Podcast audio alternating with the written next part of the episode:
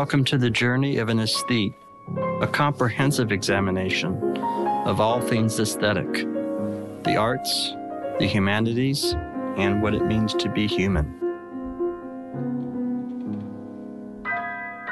Bonjour, Mitch Hampton. Bonjour, ça va? Hi, Mitch. Salut. How, how's it going? Oui, ça va. Et toi? Oh, très bien, merci. Ah oui. So, I think it's my turn to ask the questions on your podcast. Oh boy. What do you think? Well, that is the plan, So- and, and so you're going to be Oriana Fa- uh, right? That's going to be your. I, I guess so. Yeah. I mean, I, if think our um, audience won't know who that reference, but uh, you, um, well, thank God for Google. Um, I, I think in terms of references, Mitch, mm-hmm. I, you have such an astonishing, um, I don't know, like your your mind really is like a giant encyclopedia. It's like Wikipedia is Mitch Hampton. a way, yeah, probably. Yeah. there are times where I'm just like, wow, like the obscure things that you're able to, you know, kind of hold in your memory hmm it- it's really amazing and i have to you know i i listened to an episode that you did where you did talk about your uh, diagnosis Oh, and i I, I thought, you know, that is to me one of the most fascinating um, aspects mm, of being anywhere on the spectrum is Mm. that, you know, you have this remarkable brain mhm. that um, you're you're clearly like, you know, kind of off the scales Mm, in terms of your retention and what you're able to process and what you're able to you know kind of hold in your your your brain space mhm. all at the same time. So i have very very little brain space compared to you. So my um my you know i i have a lot less uh reference a lot of the time just off the cuff than you do. So give me a minute sometimes i have to google what you're talking about Oh, um, well, every so often, you you and I definitely are into a lot of similar things, but every so often, I'll you know hear you on your podcast, and I'll have to Google like, oh, what is that? You know, and I've actually learned a lot, and um, I have to say, you know, I think your podcast is such an interesting one okay. because you're a very good interviewer. I think you're really great at putting your guests at ease Yeah. and drawing out, you know, really great information from them. Um, your recent one with, um, I think it was Elizabeth Williams. Oh, you listen to that about crime Ah, demonstration. fantastic. Yeah, I mean that's a real, you know, anybody I think who's a true crime, who's into true crime in general, Yeah. should listen to that podcast. Oh, well, it is you. fascinating. I, I had no idea about some of those cases she had been involved with and her and her early history. I, I was just really floored. That was such a great podcast. I, I, I sent it on to a lot of different people. So, but I think, yeah, now it's your turn. And, um, you know, I think you have to realize you yourself are a pretty fascinating cat. Okay. And I'm sure that people probably have a lot of questions. And I definitely have a lot of questions. And I think I joked with you one time that Mhm. I wanted you to do a segment called Ask a Dandy because Yeah. you're a dying breed. you know, Yeah, is that I what don't this think- episode is? I mean, I didn't know really. Oh, what, nah, it's not going to be just Ask a Dandy, Yeah. but I do have a few questions relating to that. But in you know, it, it's it's it's part of the interview today. Okay. Uh, some questions about. I, I guess we'll just jump right into it yeah. um, because I, yes. I I don't think I've ever met a dandy before. Hmm Not a real one. Hmm. Maybe one that's part time, you know, just likes to get dressed up for occasions, but you truly live this Yes. 24 7. Yes. And I am very curious to know Mhm. what the genesis was of you becoming a dandy and Oh. just how, you know, what was that? What was the, if you could pinpoint like a moment where this, the seed was planted and then how that evolved. Um, it's actually very specific. So it's actually, in particular, the MGM movies of the 30s. Okay. So it's in particular um, certain Fred Astaire, Ginger Rogers pictures. So the, the so the gay divorce or the gay divorce divorcee, carefree, top hat. hmm I really like kind of the clothes that, that of course he wore, but also in general the menswear of that period. And so I guess catching those black and white movies, I guess on television or syndication or or um, so that may have been the very first impetus. And do you happen to remember, what you know, what about what age were you when you started to find yourself being drawn to that um, that fashion aesthetic? Well, to hold that thought, because it wasn't just that. There was actually a confluence of, of very disparate influences. Because American Gigolo was also an influence. Oh, that's Paul interesting. Okay. Well, because I liked some of the Armani clothing in that movie that, that Richard Gere person wore. That Richard Gere, yeah. Um, so that was also, but yeah, but that's very different in in cut and design. Um, although Armani was at that time was interested in the 30s, it's a totally different silhouette. But you know, it's it's uh, so it's it's actually many. So you might say there's many influences, but as far as actual age, you know, I really, I guess. I don't know. When I was a when I was in t- uh, age 10, 11, 12, I just started wearing a coat and tie every day, you know. So it's just something that I did, you know. and I kind of Wow. I never really Okay. stopped doing it. I mean, I stopped doing it when I went to boarding school. Um, well, I, well, hold on, because at boarding in Interlochen Arts Academy, they had a uniform, Right. navy corduroy, and a and a and a cheap sort of cotton, baby blue cotton shirt. And did you like wearing? Did you like that No. uniform, or I, I, you know, I wasn't a gay. It was a uniform, but I did. But I, I always wore a coat and a tie with it every day, and so I was able to continue continue doing that. And then there So were I other guess the- the- influences. like there was a friend of mine who who died at the age of nineteen, who Oh. who was a wonderful bassist, and he was electric bass was his instrument. He really he Mhm. worshipped he worshipped Will Lee and Marcus Miller. This is the early, this is the mid '80s, right? And he really was into okay? you know the Letterman band and Will Lee, and and he was the bassist Yeah, I remember that. he was the bassist in our ensemble. I was always doing all these gigs with him.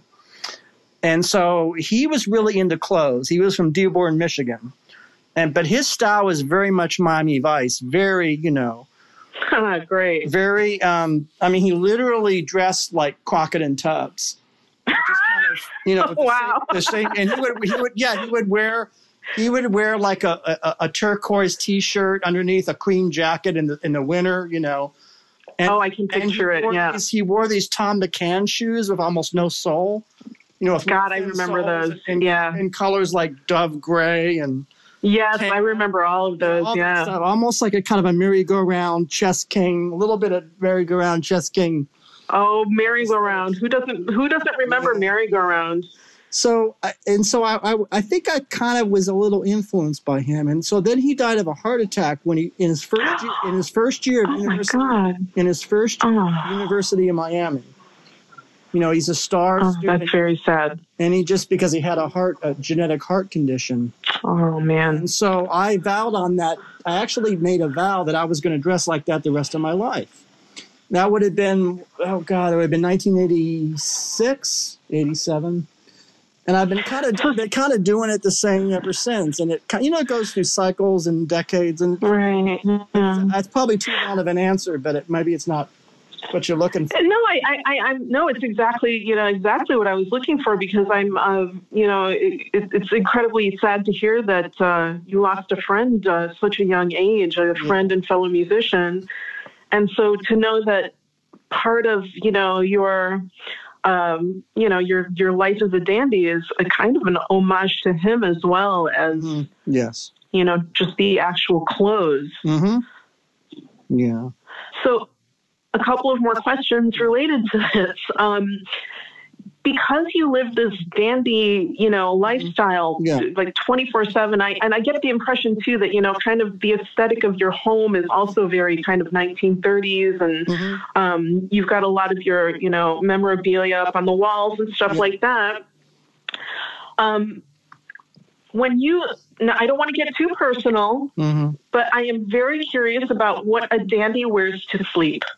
Do you wear pajamas? Do you wear a nightshirt? Do you, you know, or you, or if you're honest, are you like the rest of us schlubs who just wear a t-shirt and underwear? Um, Well, I, I sleep in traditional pajamas. I don't sleep naked, and I don't sleep. I don't sleep in my underwear. Okay. Partly because I'm more comfortable in pajamas, hmm and I, and it's just more comfortable than being neck, naked in bed. I think I think because of the temperature, I like to keep my home sort of on the cool side. I don't like being overheated, and I'm sensitive Right. to being overheated. So I, you know, I kind of, you know, and, and Oh, I'm the yeah, I'm the same way. I can't. I really overheat quickly, and I yeah, can't stand a warm or hot environment. And I, I'm, I'm guessing, you know, when you're wearing a suit most of the time as well, um, Yeah. it's gonna, you know, yeah, it definitely helps Well, to keep people- the, the room a little cooler. a lot. Well, a lot of people are mark on that. Actually, uh, wearing a suit, the kind of clothes that I wear, the way that they're constructed and designed and cut, is actually closer to wearing like a almost a, a cardigan. Oh, nice. It's okay, so that comfortable. The reason why a lot of people, a lot of men I could speak of, are uncomfortable is that they're wearing the wrong size or they're wearing mass-produced clothes that actually don't don't feel well because it's not, it's made for someone else, and so that's why it's uncomfortable. right, And also, the and fa- all, yeah, the fabrics aren't very good. So again, I don't want to go right. into into the weeds of the threads too much on all this, but that's. But so yeah, that's actually So- very yeah. You do have you, your clothes are generally bespoke, right? You you choose your fabric You actually go to a tailor. Everything is really made perfectly um, to fit you. Yeah. Okay. And my next question is kind of related to, you know, your your love of the fashions of the 1930s, hmm but also the fact that you have a real passion for the 1970s. You are a 1970s scholar, Oh, as a totally. matter. And so I'm what what what I have always found curious is that you love the 1970s, Yeah. but you dress like the 1930s. Yeah. So, you know, I think this makes you really interesting. It's like, Mhm. yeah, you, you know, to look at you, you are kind of a real blast from the past. Yeah. And I'm wondering why um, you didn't develop a love for, you know, dressing in the style of the 70s, for example, because other people, you know, I do have some other friends who are um, scholars of particular hmm eras of pop culture, especially. You know, I got a friend who particularly loves the 60s, and everything in his house looks like the 1960s. Oh, His wow. clothes are all very 60s. You know, he's got a very specific kind of mod 60s aesthetic, Yep. and, you know, that all kind of fits together. But with you, it's a little different. So, can you, you know, can you tell me why the discrepancy or? Well, you know, is Um, there some reason that you don't wear clothes that are more evocative of the 70s? Well, I, I don't like menswear from the '70s. I find it ugly, and I don't like I don't like the dimensions. Um, I don't like, um, and I don't. I certainly don't like the often the color and the fabrics uh, in the main. Women's wear from the '70s is a whole other thing. Women's there's some wonderful, there's incredible women's wear from the '70s. So it's different, I think, for men and women, at least from my perspective. Um, so that's that's the major reason for that but you know my my interest in the 70s goes back to a dream i had um um i don't want to get into i mean i had some sort of weird dream dream of time travel within my own lifetime and do we have con- do we have a connection? yeah something yeah, uh, that's the that's one of the pitfalls of you know trying to. I love technology; it's great, but you know Mhm. sometimes it it fails. So there you go Well, I don't know what the last. yeah jumping into uh, the 70s so yeah i had this vivid dream uh, in which i went back in time which given that this dream was in the 80s was back in time about five or six years and in the dream I was Okay. no- I was no longer a boy but was a man.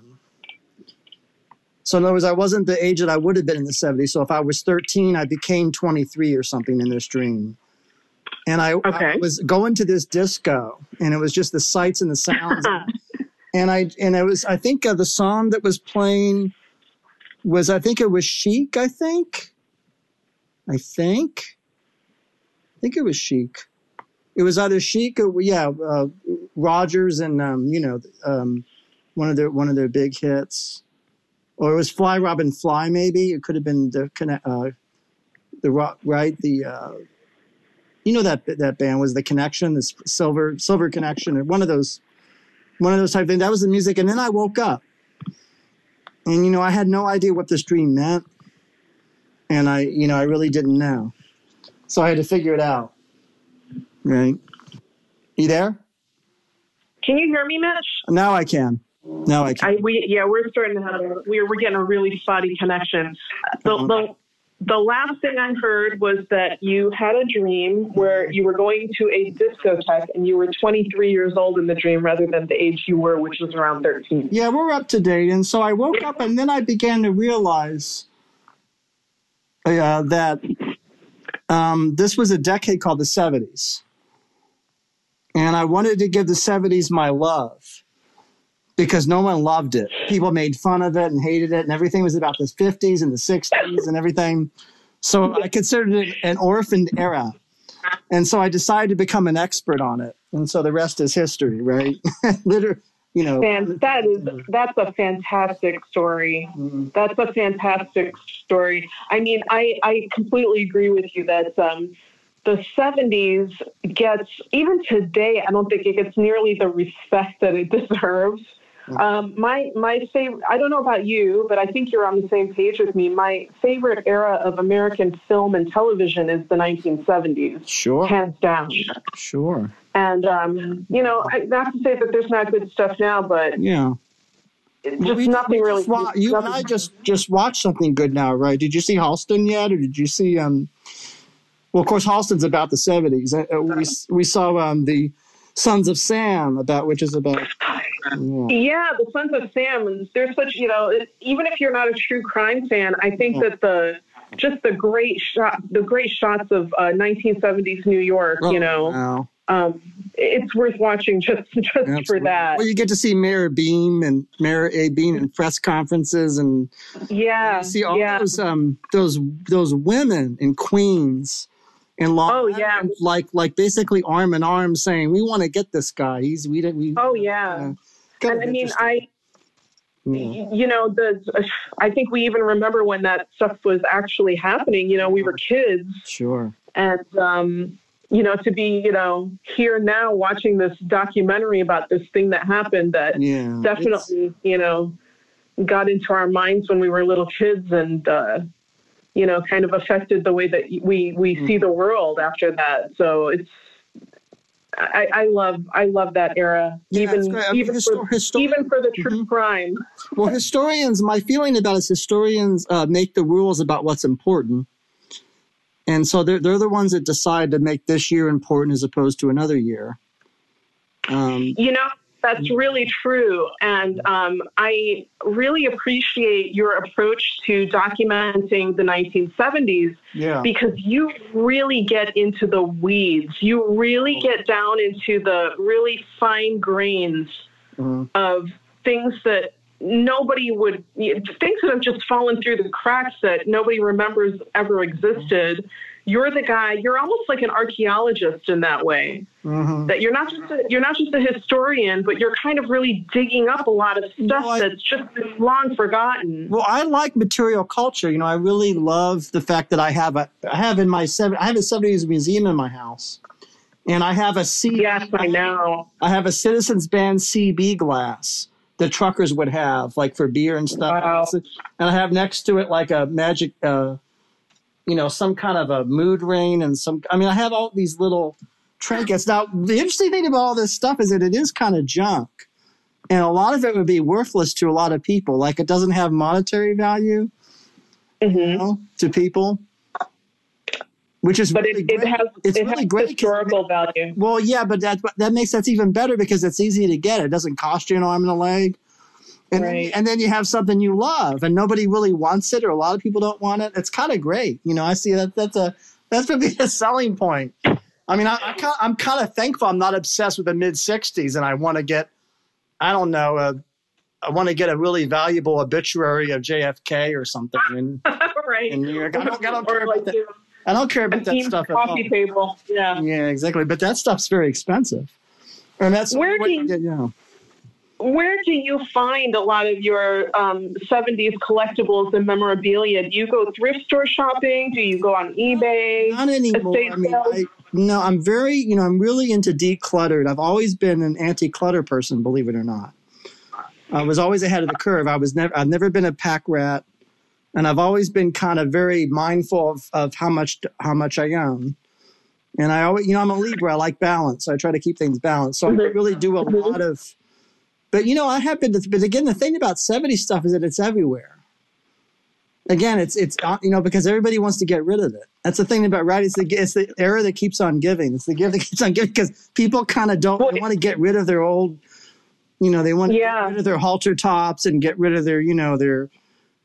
They certainly. I mean, the TV guides. Who wants that, right? I do, but you know, there's. Boy, there was a, yeah. there was a time where everybody had stacks and stacks of TV guides. Do you remember that? Like nobody threw them away. Yeah, that's right. you know um, and you know it's fun now when you come upon some of those things if you do go into a goodwill or salvation Mhm. army and you find a stack of tv guides Yeah. Uh, from the 70s it's kind of a it's kind of a find Well, you right now I've just started listening to the audiobook of Mackenzie Phillips. She has a new memoir. ah Um, mackenzie phillips is in uh, the daughter of uh, john Yeah. phillips yeah okay I'm really enjoying it for two reasons. Number one, it's all in her voice, not she's reading it, which is fantastic. It's her life story, which is harrowing, but also Yeah. really beautiful. And so I'm really enjoying that. So I'm pretty completist about the 70s. So if something comes out of a, of a star of that era, or whether it be television, or I try to I try to get at least familiar with it. You can't follow everything, but you got to pick and choose. But I, it's really enjoying this this memoir. so Yeah. is your interest in the 70s specifically american uh, pop culture or do you extend your interest to other countries and what was going on there because for example i think i've mentioned to you before that i really have been a lifelong kind of anglophile so Yeah. i love a lot of british shows and british bands and you know very very into the uk Mhm. um, and I'm just wondering if you've ever kind of crossed over the ocean into what was happening in the 70s in the UK, because I have a feeling you'd find it uh, very interesting. Well, it depends on what it is. So the two Ronnies, I'm a big fan of. Okay. Love the two Ronnies. Um, Are You Being Served is an iconic 70s show, which I love. Great. A great show. Um, but I'm, It's- I'm so- also interested in the Mike Leigh series, Play for Today. Oh, oh God, it's great. like yeah. Abigail's Party, um, Yeah. Meantime. That little he did these little films for British television with Tim Roth and Alison Steadman and and Gary Oldman. Those are really remarkable. And that's Yeah. But again, that's more about that's also that it's Mike Leigh that he's such a good writer. You Oh know, God, it's- yeah, one of my favorites. Yeah, it isn't so much that it's seventies, although it is seventies. But you know, I don't. You know, I like some of the seventies prog rock, and I like some of the seventies. I do like a lot of the seventies pop music. So I, you know, certainly some of that's Yeah, have you- For example, have you were you ever into or have you ever seen Top of the Pops? The I watched it. I tried to. okay, Yeah, yeah. yeah. I mean that that that's actually one of my favorite um, music programs of that era. Yep. I mean, of course, Top of the Pops went way on beyond the 70s, but the, the Yeah. episodes from the 70s were, in my opinion, the best. Yeah. um, you know, the, some of them into the early 80s okay, were, were pretty good too. So, speaking of, you know, now that we're talking about music, Yeah. um, of course, you are a phenomenal musician. Oh, thank you. Um, and so I, I'm, I'm very interested in hearing about your your evolution as a musician as well. You know, how long? When did you start playing? What was your training? What? Uh, well, I was, I was trained. I was trained in Tampa, Florida, originally in the '70s with an Italian, old school Italian piano teacher named Violet, Violetta Mendisi, Mendisi, who was an Mhm. immigrant, immigrant from Italy, and she lived with her cousin, who was a cabinet maker, and they lived in the same house. And she was into opera, and she directed the chorus at the high school in Tampa.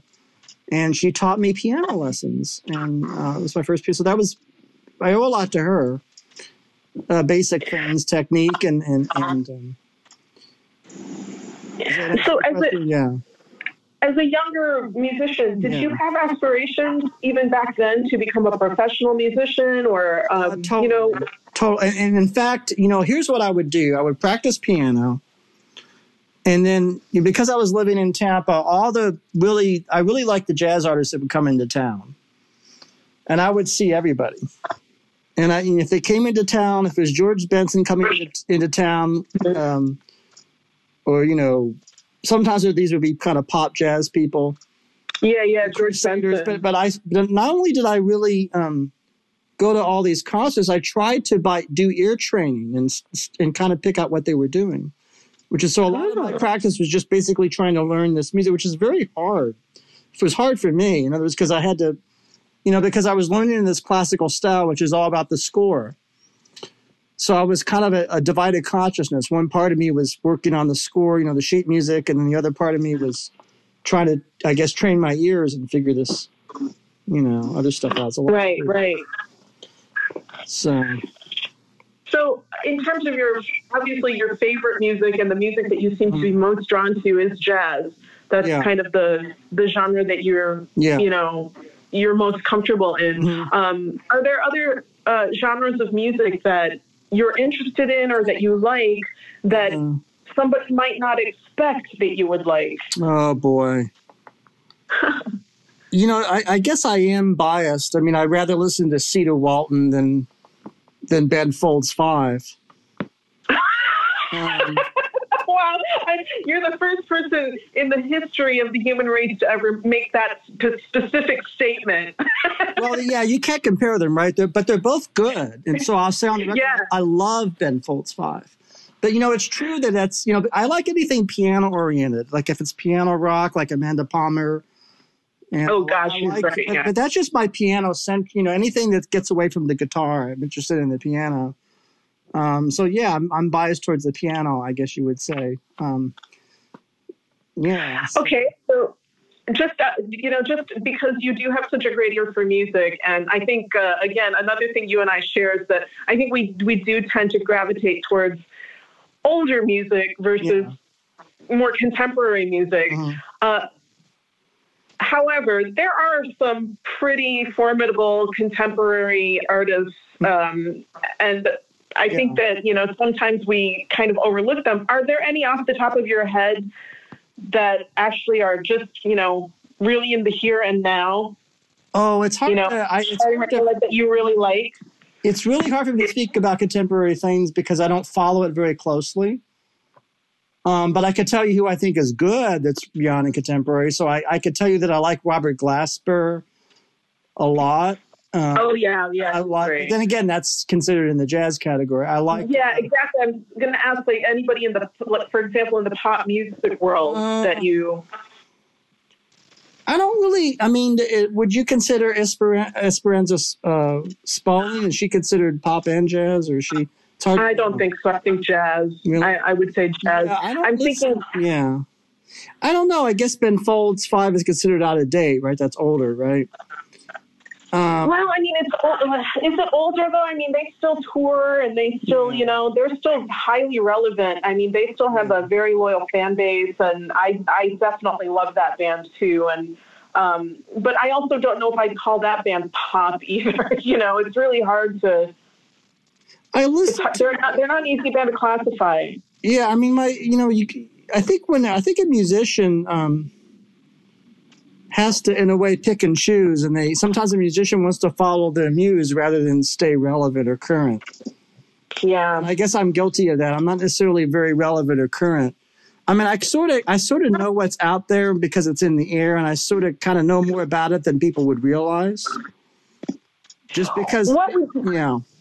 if if you could change the landscape of contemporary pop music, Mm. uh, how do you think you'd want to see it changed? I would like, I would wish contemporary music, pop music, was a little less ambient, Oh, that's a interesting. less Okay. electronic, and had more harmonic development. I still think, Okay. um, I still think pop. You know, this is why I like Robert Glasper or or or, or um, because his music has develop, development in it. Or um, I just, Or, or I, even I- somebody like And I also I also don't like the melodies of most uh, pop singers. You know, they're not they're not melodies aren't very good, and it's kind of they're just too it's almost too circular and too um, I think you're yeah I think you're right about that. Every Yeah. you're, I see what you mean now when you say you know ambient. It, it feels like everything is written these days to make sure that it can serve multiple functions. Like one it has to sound good at the disco. It has to be able to draw people into the nightclub two it's got to be able to you have to be able to play it over the sound system of Yeah. you know an H&M store or the supermarket. Yeah and you know are at the background of a party so i i, I get what you mean it's um something about modern like contemporary pop music Well, is just too- so much yeah. less but, the, but again, these things I've complained about are actually styles that people like. So again, who and this is where I'm kind of relativistic. So a lot of contemporary pop music has one and then goes to the 3 It goes back to the one, which is not very, you know, that's that's not really a lot. That's there's a kind of um or one to six to one, the minor six to one, and it, it kind of will do that for a while, and that gets very. um It's just sort of I don't know what the word is. It's a little or you know a lot of melodies uh they're you know they're a little i guess they're too static or they circle they circle around one or two pitches you know and i i, I sort of like a melody to have a little more development than that but then again, do you think yeah do you think that the reason um, modern pop songs are constructed this way is because that just is generally something like psychologically it's easy to digest? Oh i You know? there's a lot of speculation. I mean a lot of people i'll tell you what i don't think it is. So i don't i'm i'm a very generous person. So i don't think i don't think it's connected to lack of training or talent or ability. I think it's an actual aesthetic preference and i think it may have many complicated roots having to do with it could just be familiarity. It's kind of what people have been conditioned to. You know one person says i do this let's do this and let's create this style and get it out there and then it that works and so people repeat it. Yeah that's what i mean when i say psychologically easy to digest you know? Yeah, but I don't really you think, don't again, just because I don't like a lot of it um, doesn't mean, number one, that I don't understand it, because I do. And doesn't mean, number two, that I think it's objectively like wrong. It's just that I don't like it. I like to see alternatives to it because it just makes it, it makes um, the musical landscape a little um, repetitive, you know. Oh yeah, very, very, and especially if you're a, a '70s scholar and you're Yeah, uh, appreciative of you know the music of the '70s. Because I know that you like disco too. I do. Well, disco, disco had development though. So Yeah, it's it's great. So if we take a Fly Robin Fly or um, um, I don't know. It's just like the disco songs usually have a Like- have a kind of a form to them, right? They have a they're, they're on you're on a seventh chord, and then you're going to go to the four, and then you go back to Yeah, there's a lot. There's a lot more movement around the musical scale in general than and also I like the instrumentation. Like I like the way Yeah. they mixed. I like the way they mixed the electric bass and the synths then, and I like the way the drummer was recorded. I mean, I saw I saw a documentary from 60 Minutes with Dan Rather about this new crazy thing called disco music, and they and um, it's, it's from 1978, and they actually go in and they actually film the recording of um, Betty Wright song, I think, a Betty Wright disco. oh, And they show all the session musicians and the overdubbing, and I really enjoyed watching that because I liked. There's a there's a there's a spiritual connection between what they're doing in that song and all- some of the minimalists, like some of what John Adams was doing or Terry Riley. There's a little bit of a overlap, right, in terms of just using these little mm-hmm. motifs and repeating them. What Philip Glass was doing. See, I'm interested. See, because I'm a composer and I like to bring things together. I'm interested in the connections between things or how things are similar, more similar than we realize. So I was very excited to see that. I thought, oh yeah, it's a little bit like um, what Philip because I saw Philip Glass in Bowling Green in the '80s perform, um, and that just blew my mind. Not that I like necessarily like his music, but seeing that concert blew my mind, and just the the, the you know the yeah. He's. So, I think people like Philip Glass, uh, you know, him and maybe somebody like Laurie Anderson. They're very specific tastes, and I kind of always kind of put those two artists in a similar kind of. um Oh, I don't like to use the word box, but let's just use the word box for simplicity's Sure. sake, because it seems to be that um, people really love or hate Yeah. Philip Glass, and it's, it's the same with Laurie Anderson. I'm with you. Like I, I couldn't say I'm a Philip Glass fan, but I Yeah. could also say that when I hear his music, I feel affected. Yeah. You know, Well, my- uh, Laurie yeah. Anderson, I feel very affected by by this music, but I'm not sure that I'd want to put it on and listen to it voluntarily. Well, you know, it- people might be surprised to learn that I love the Velvet Underground, and maybe not surprised. They might be Mm-hmm. surprised to know that I love the Ramones. You now they that does surprised- that actually does surprise me. But I mean, that's Ramones- that's but the Ramones I'm not- are, yeah. I'm not surprised about the Velvet Underground, but the Ramones is a new one. That's interesting. I wouldn't have imagined that you're a Ramones fan. Well, because the music sounds good. Like I actually Uh-huh. think their drummer was sort of innovative, and when he in the tempos Mhm. and the way they play tempos is beautiful, and I like the. And it's, again, it's for me everything is how does it sound, and to me the Ramones sound good, like they're appealing, and they're and the way they they do these really fast songs, and the, and the Mhm. those tempos are kind of hard to do, and I admire that. And there's also an energy and excitement of lobotomy. And I think Yeah. it's really so I so there it isn't I'm not like a totally an anti rock person, obviously, because I love Let It Bleed and I love Mhm. Ramones and uh, I like some Zeppelin. But Wow. Okay. I, I, So these are I like Peter Frampton comes so again, but even though you know so-called jazz uh, mhm. is my is my favorite music, I, I do you know I listen to a lot of different things. So yeah, I also like a lot of R and B, like a lot of soul. I like Teddy Pendergrass and um, Marvin Gaye. Uh, So your taste really, your taste really runs the spectrum, and that's what I was trying to get at. Is I Yeah. think that you know, somebody could easily get this idea about you that you really only live in jazz and don't Yeah, really venture outside of that. Yeah. So one yeah. one last question for you, Mitch, since we're you know we're coming up on time. Yes. Um, you're also a philosopher, Yes. Uh huh. and I have um, often enjoyed your philosophical musings that you that you post. Yeah. And I'm curious to hear about your evolution as a as a philosopher as well, because I mean, you're you know you have to understand you're a very interesting guy. You're a guy who's a dandy. You're a, a Yeah. very you know very, very classically trained musician and a, a scholar of the '70s, a philosopher. You're really a modern day Renaissance man. And I try um, to be. I try to be actually. I mean, yeah, I sort of like the Renaissance, but it's philosophically, I've gone through many changes. So I'll try to be. So- I'll try to be very brief. Do you want to? Does that? Do you have more questions? Yeah, well, or- go, go ahead. Give, us- give the give the honest answer. You know what Okay. what what started your interest in philosophy? Because again, uh, you know most people aren't interested in philosophy, and I, you know, you and I talked about this recently. That um, Mhm. you know, part of uh, I think what the the intellectual. The, the anemic intellectual Yeah. nature of most societies now is that uh, people are not interested in philosophy or any uh, Right. particular disciplines that you know force you to think critically to think you know to, to actually develop your critical thinking skills so how did that happen for you and was- how did you develop I was inspired by my first year at New New England Conservatory of Music, 1985. I had a mentor there named Sandra Joshua. Sandra took me aside and said, Mitch, you're bright, but you need to be reading these books. And she made me a list.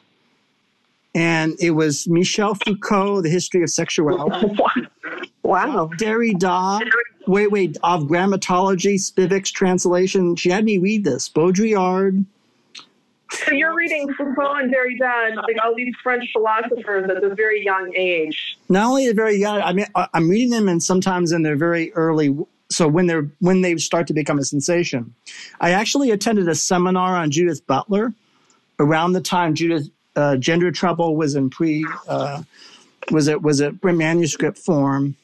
So i was very actually inducted into this very postmodern post-structuralist french oriented hegelian european mindset.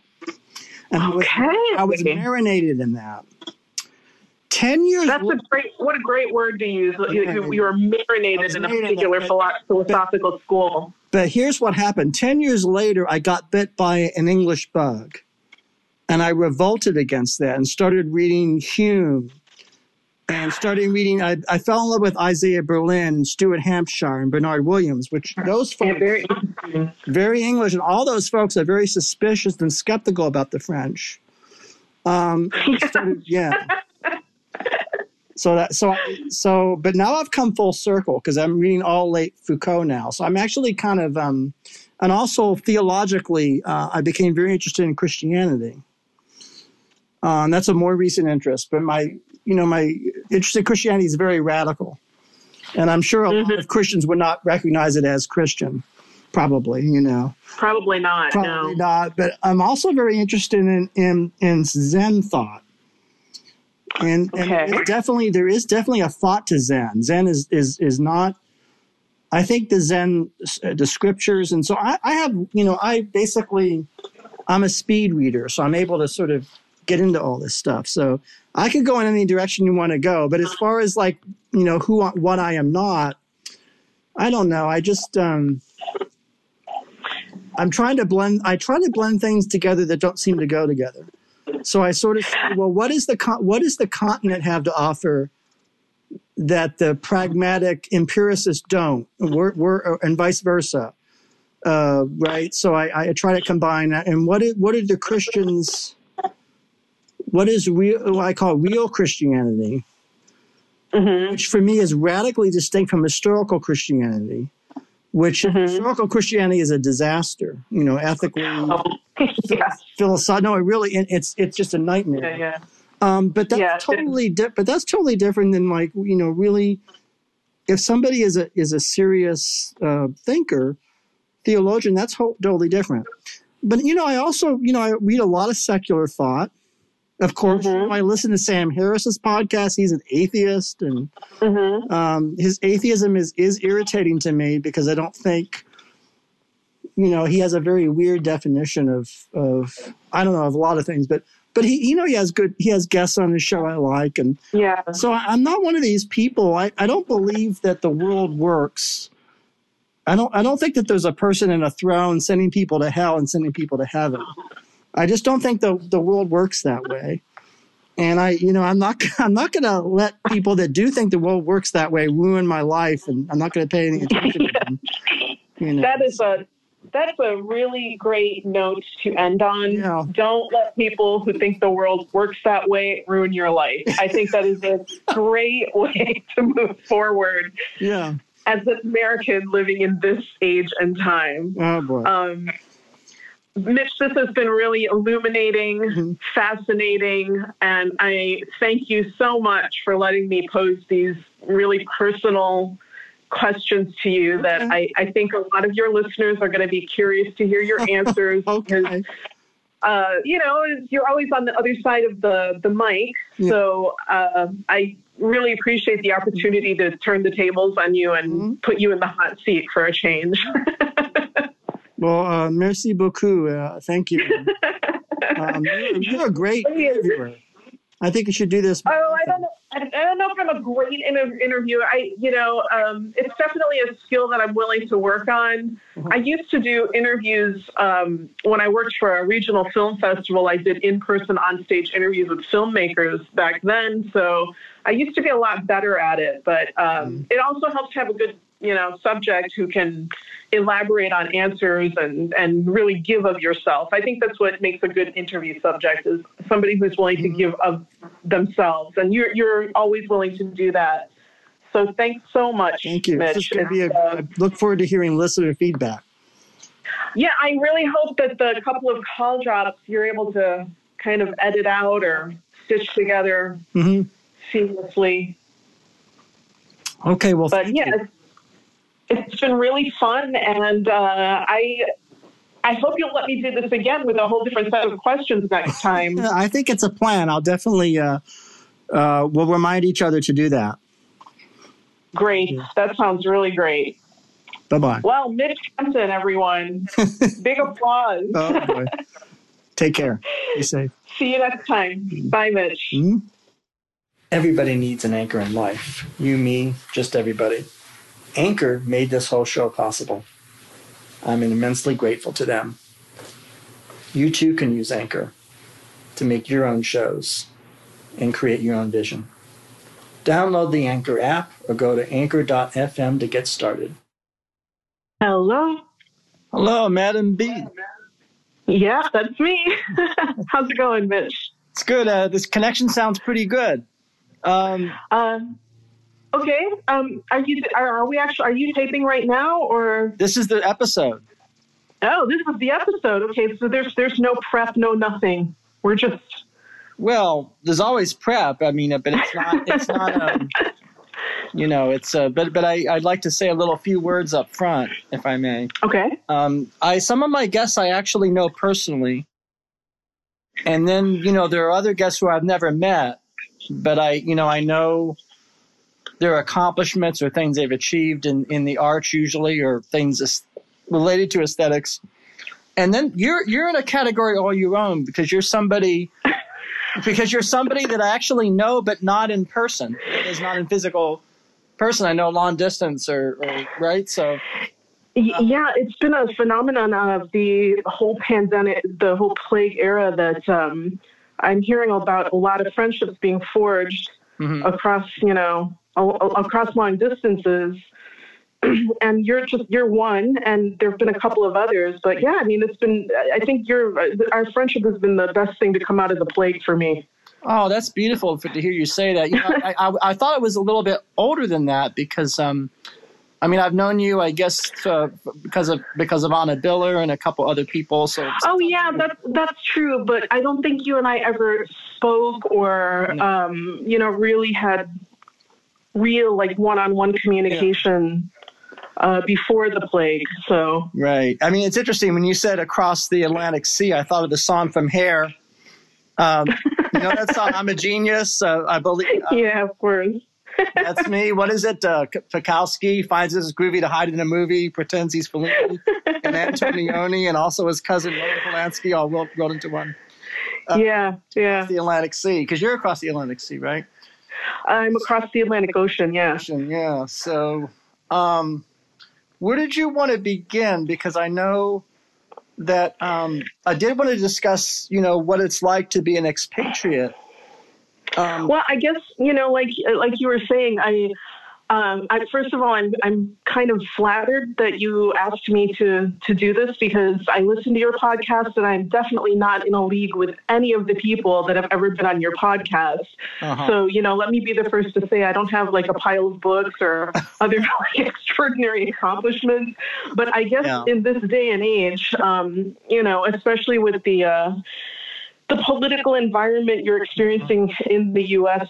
Mm. right now, um, I guess my accomplishment has been that I did the thing that so I hear so many of my friends and acquaintances who are still in the states constantly talking about. You know what they wish they could do is I want to leave America. I want to move to Europe. I want to move anywhere. I want to get out of here. wow. And so it seems that, you know, I don't give myself enough credit probably for the fact that I actually did that. Yeah. I, I'm one of those rare people that actually did leave America, but uh-huh. I didn't leave recently. I've been in Europe for almost 14 years now. So it's, Wow. you know, 13 or 14 years. I've been here a very long time.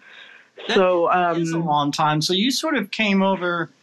That's interesting. I mean, do you mind getting into some details about your earlier life? Because I, I know, I you know, there's certain things I can talk about. Certain things, you know, I want to be respectful of the guest, and and I know that you have a Chicago roots. Is this true or? Yes, that's true. Yeah. So, um, just a little brief bit of background. I'm from a, a I have a multi-ethnic um, background. My mom is Thai. My father was a Kentucky hillbilly, and so I spent um, most of my childhood, like my formative years, were spent between Chicago, Thailand, and Japan. Actually, where my father was stationed at the time. So um, I didn't actually end up living in Chicago full time until I was about six years old. Mhm. And so I always consider Chicago my, my true home. Like that's where my heart will always be, no matter where I am in the world. Chicago's the place I always want to go back to that I always kind of long for. Mhm. Um, so I I was a Chicago girl until I was about 18, and then I moved to London. Wow. And over the course of my life, so I've lived in a number of different cities, and I do have this kind of a wanderlust hmm and um, over the years, you know, I did London and then I moved back to the States. I ended up in Florida for quite a while. Oh, Uh, wow. and then up to New England for a little bit, then New York City, then from New York City to Germany, then Germany to France. So my first steps onto European soil, soil were actually Germany. Hmm. And uh, I've been in France now almost six years. That's So- that itinerary is um, much, much. Uh, I mean, that's uh, that's a, a resume itinerary that's very similar to many journalists and reporters or people that you know. That's quite a quite a lot of travel. Uh, Well, my father, in fact, was a, a, a journalist, um, so that that probably has something to do with it. Uh, during his years in the military, he was an editor for Stars and Stripes, oh wow. now defunct. Yeah. But Yeah. then for the rest of his civilian career, he was an editor for Time Life Books. If you you remember those like collections of books, you know, like encyclopedia like Oh, books. yeah. He, he was one of the editors on those books. So that's um, you know, that's kind of, I guess that's kind of in my blood. And I think my father also had this wanderlust. And so, yeah, I start to get real antsy after a few years. Like, you know, I've been in France six years now, and I'm already like, okay, which country are we going to next? You know, but I think we're going to be here for quite a while because Well, my sure. husband is French. So, Sure. Wow. Well, it's interesting because I mean, I remember the Time Life. I mean, that's a very seventies um, it is. phenomenon. Those Time Life books. I know that I, you know, have a couple that it's a, a way to try to encapsulate.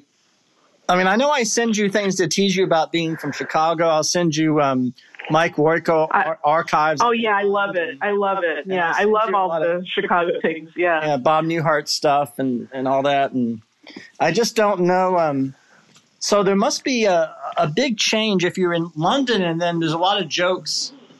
Well, there used to be a lot of jokes about England versus France, you know, and and and um, And and those jokes still very much exist, especially in my household. Um, I have a very, very French husband who doesn't seem to grasp British British humor, or at least doesn't like it. Put it that way. Mhm. And so there's we we have a good laugh about the Brits.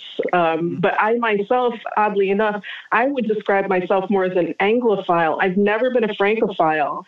And so it's it, it's very interesting to me to talk to friends whom I would say I would describe them as kind of Francophiles Mhm. who um, have never actually lived here, and their idea of France is um, it's kind of a caricature, you know. yeah, It's not really what it's like here. So. And in terms of me being an expat, I actually don't describe myself that way. I describe myself as an immigrant.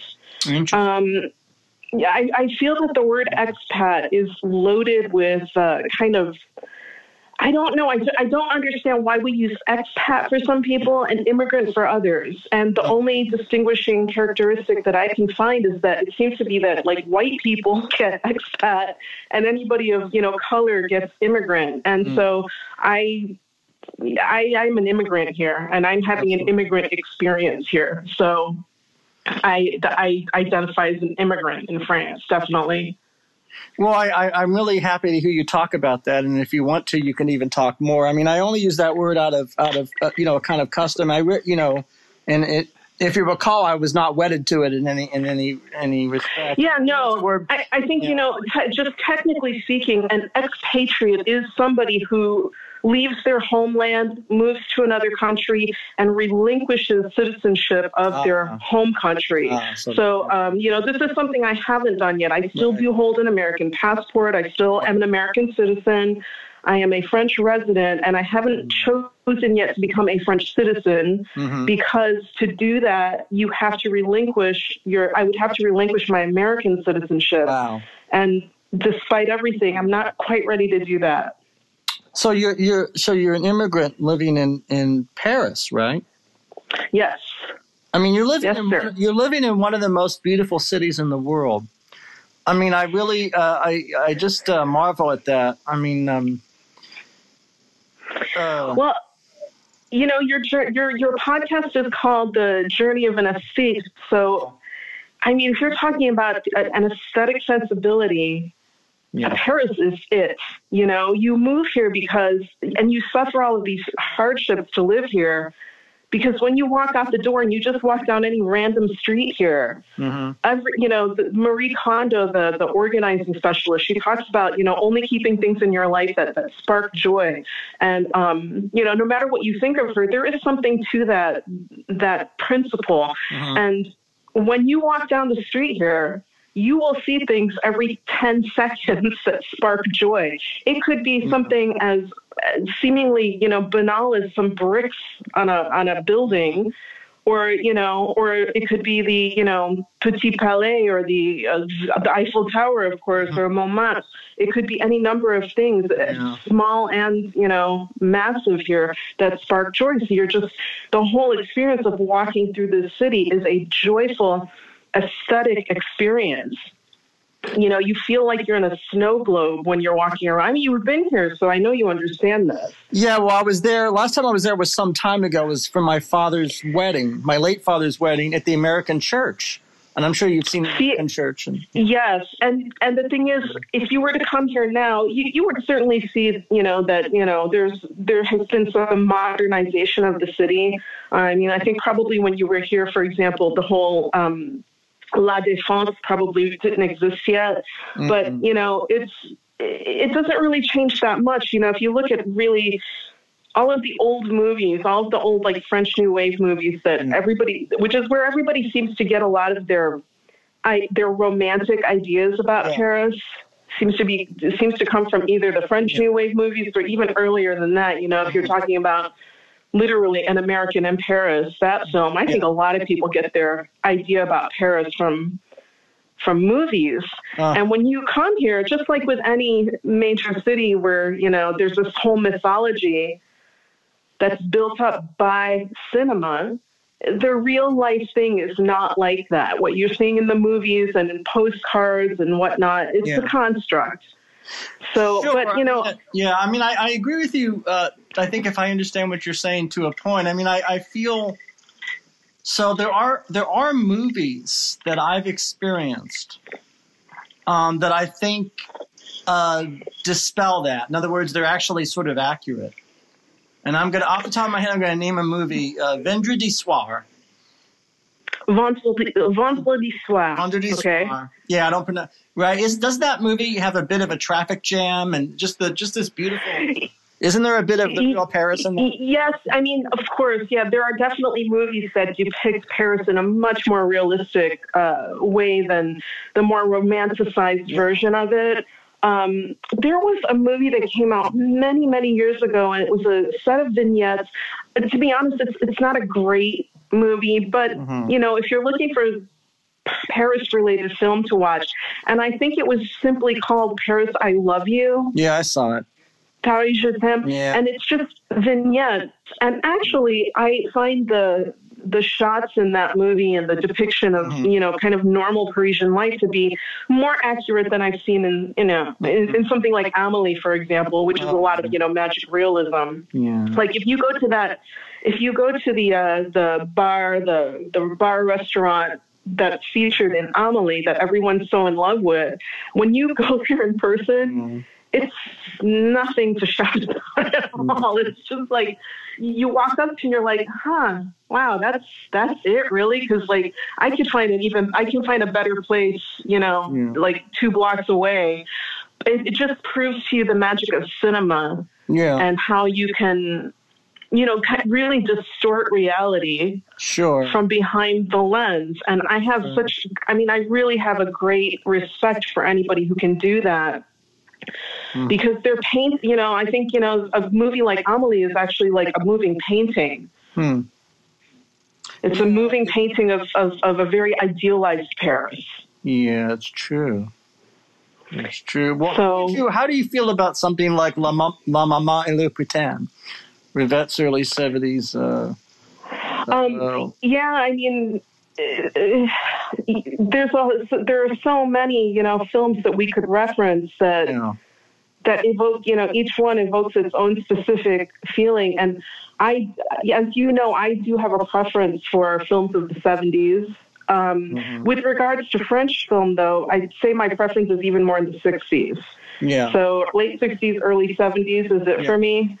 Um, but yeah, you know, I I think that uh, in terms of living here and assimilating into French culture and Parisian culture and mm-hmm. French society in general, it's it's not what a lot of people might think it is.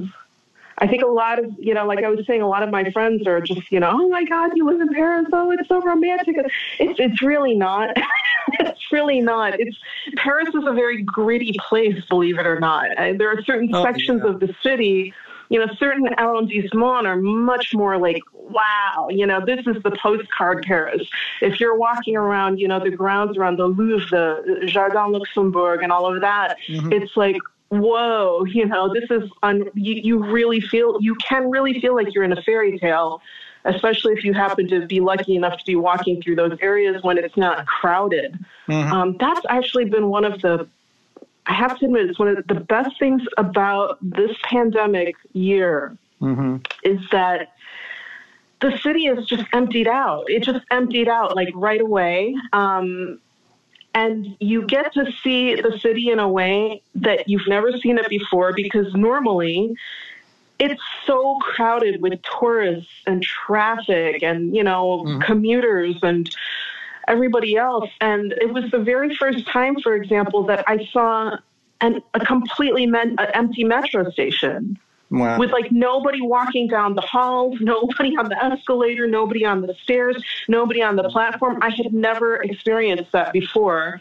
It was kind of eerie, but also really kind of cool. Like, wow, like this is kind of very surreal to be, you know, on you know line 13 or line 14 even even you know more so where there's just nobody around and it's the same like walking through any public space or you know we have a lot of like beautiful liminal spaces in paris and usually you don't really they don't feel very liminal because they're so crowded with humans mm-hmm.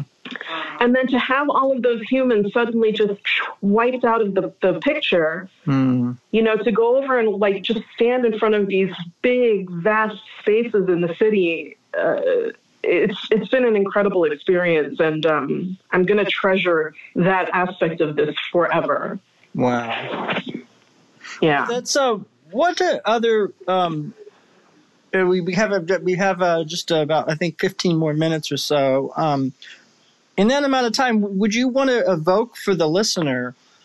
And this is maybe too big a question or too large a topic. Um, the experience of living in Paris for as long as you have, overall and what what things are unique about that kind of life whether it's diet or how food is prepared or just i don't know um, weather climate anything. Wow. Okay so yeah. I, where to begin? Okay so um we can start with the climate just because this week we are having incredibly bipolar weather, which is pretty typical um, of the the climate here. It's, it's a very oceanic climate. Mm-hmm a lot of rain, a lot of clouds, a lot of, you know, And those clouds, I'm not complaining about them at all. Just want to go on the record. I'm not, actually not complaining about the rain and the clouds because I love rain and clouds. Mm. Um, and they're often part of the, you know, they're, they're often part of the scene. They're just part of the scenery. I don't, I couldn't picture Paris without the clouds.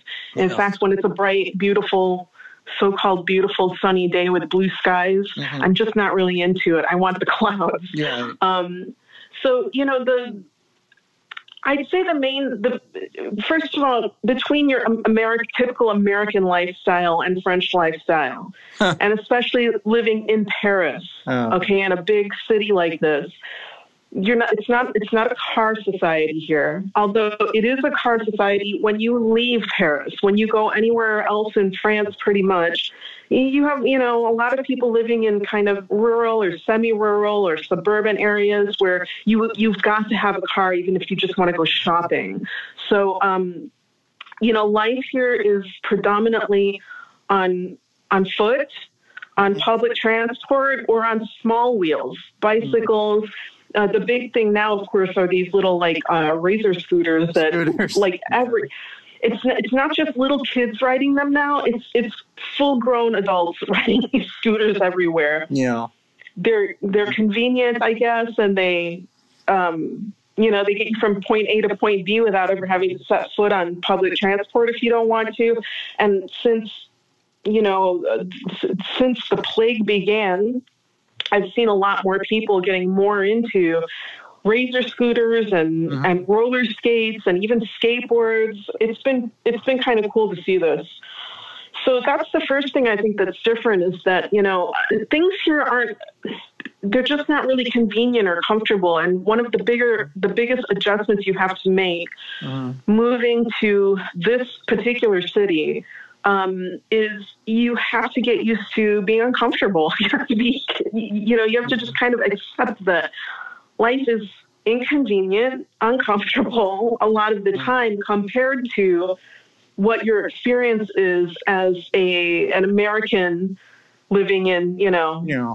a nice big house with a car, access to whatever you want any any time of the day because everything's open 24 hours a day. You know, we don't have that here. Right. So, you know, that's a good way to seg into the food culture. The way you the way that uh, French people eat is nothing like the way Americans eat. Um, you know, and I'm not saying that in a kind of I don't mean that to be a patronizing statement but it is just different. And that's another thing that you have to get used to here. So, for example, the French really eat three meals a day. And as a general rule, they don't snack. So, um, mm. just a quick funny story. The, the first time I went to a French supermarket, and I just kind of walked past the section that had, you know, things like potato chips and Doritos.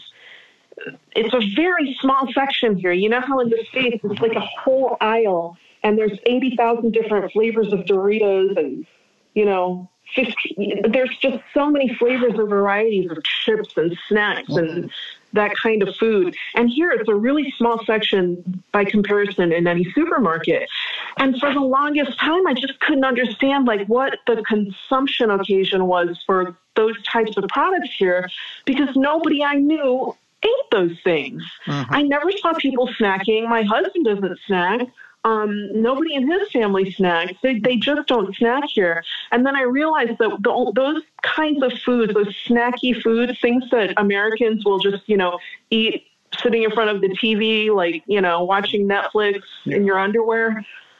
Those types of snacky foods are generally reserved for what's called the apéro here, which is like a, a, a cocktail time. It's like cocktail and snacks, and it's just generally something you have before like um, a big dinner like with the mm. family or with a group of friends mm. or you might invite friends over just for a drink and you would have you would also put out these little kind of snacky foods for that but in general yeah you don't see people just walking around with bags of chips here um, and again, in general, people just don't walk and eat at the same time either. Um, wow. You, you, they just they just don't. Food is very very important to the French, hmm. and they the, the feeling among this society is if something is good enough to eat show it the respect to sit down and savor it you know mm-hmm. um, so you you might see somebody like you know just sucking down a, a croissant early in the morning if they're rushing to work but as a general rule it's it's just not done um, yeah. I mean, you sit down for your I, I hold, hold that thought. I'm, I'm sorry. So, so it's just, yeah, it's just basically uh, uh, almost a taboo or it sort of um, expresses a, a, kind of um, a lack of respect for food and diet, you know, that, that in custom. Yeah. The whole, yeah. That's exa- I think that's exactly right is yeah. that there's a general feeling that, you know, um, in, it's, it's, this is a culture that also values just a kind of self-care and self-nourishing um, that, you know, if you're going to respect the food and respect yourself, sit down, eat your food, enjoy it. Don't just suck it down. You're not even tasting it. You know, you're just running you know, to work mm-hmm. and eating at the same time. It's, it's just not done here. You don't even really see people walking around with cups of Starbucks around here. Mm-hmm. I usually get called out really fast for being an American because I'm the one walking down the street with a Starbucks, drinking as I walk. That even that's not really done here that much. So when you spot those people, you know right away that they're Americans, or in some cases they might be British. um, yeah. yeah. you know, because the British have ad- adopted a lot of American habits, so that's one of them. Mm. and so, you know, that uh, adjusting to the different way that French people eat has been very, um, you know, it, it, was a really big challenge in the beginning. Now it's fine. But in the beginning, I was kind of a person where, in terms of food and mm-hmm. eating, I'm kind of a grazer.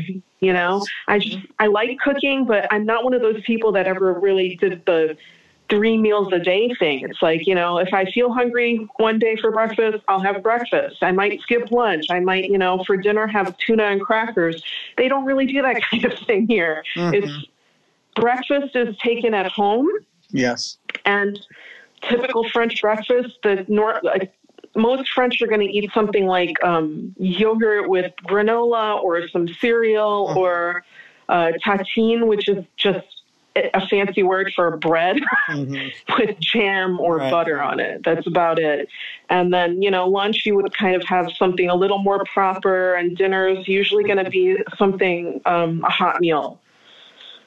Well, uh, even good things have to conclude, and so we're we're coming upon the conclusion of this this portion of our of our plan. I, did you want to talk at all, or do you mind discussing your plans for the future with regard to possibly communicating to the public about French life, or do you have plans in that regard? Or? I do, and uh, yeah, I am. I am in the process of uh, putting together a YouTube channel yeah. where I am going to do videos about probably mostly French food, French cooking, French food history. This is my my primary area of interest these days is is food.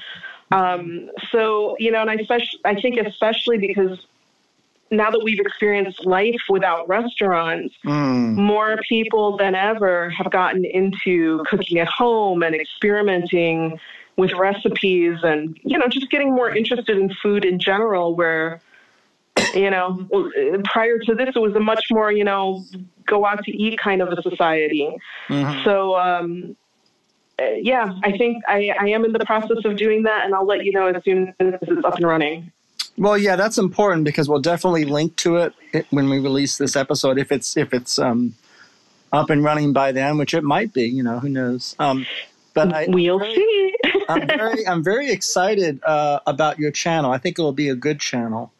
And I think I think so too, actually. And I think, given your, you know, I'm really thankful for your generosity and time, because I think, you know, a lot of people can speak about a lot of things, um, but one of the things I, I want to say in conclusion is that you're very, um, you know, you're very clear. A listener audience understands where you're coming from, and you speak well. And I really appreciate appreciative of that fact, and uh, so thank you for that. Um, well, I got me one of them American diplomas, Mitch, from from a big old American university. So okay. I'm getting to put my big old American vocabulary to use. Is that what it is? Or, oh, I don't know. Uh, I, I don't know. I don't know. I, I think I'm just a gabber, you know, in general, and I enjoy conversation. And uh, I really appreciate you having me on to, to talk. I always enjoy talking to you anyway. So yeah, the, the fact that other people can hear us talking to each other, I guess that's uh, you know that's the point. A good thing. That's the point. yeah. Well, uh, merci beaucoup, and uh, and um, je t'en prie. Oui, and uh, I'll see you in the next edition. Thank you. All right, Mitch. Have a good one. Thanks a lot. A bientôt. Ciao. I don't like goodbyes, so I'll see you soon, folks. Thank you.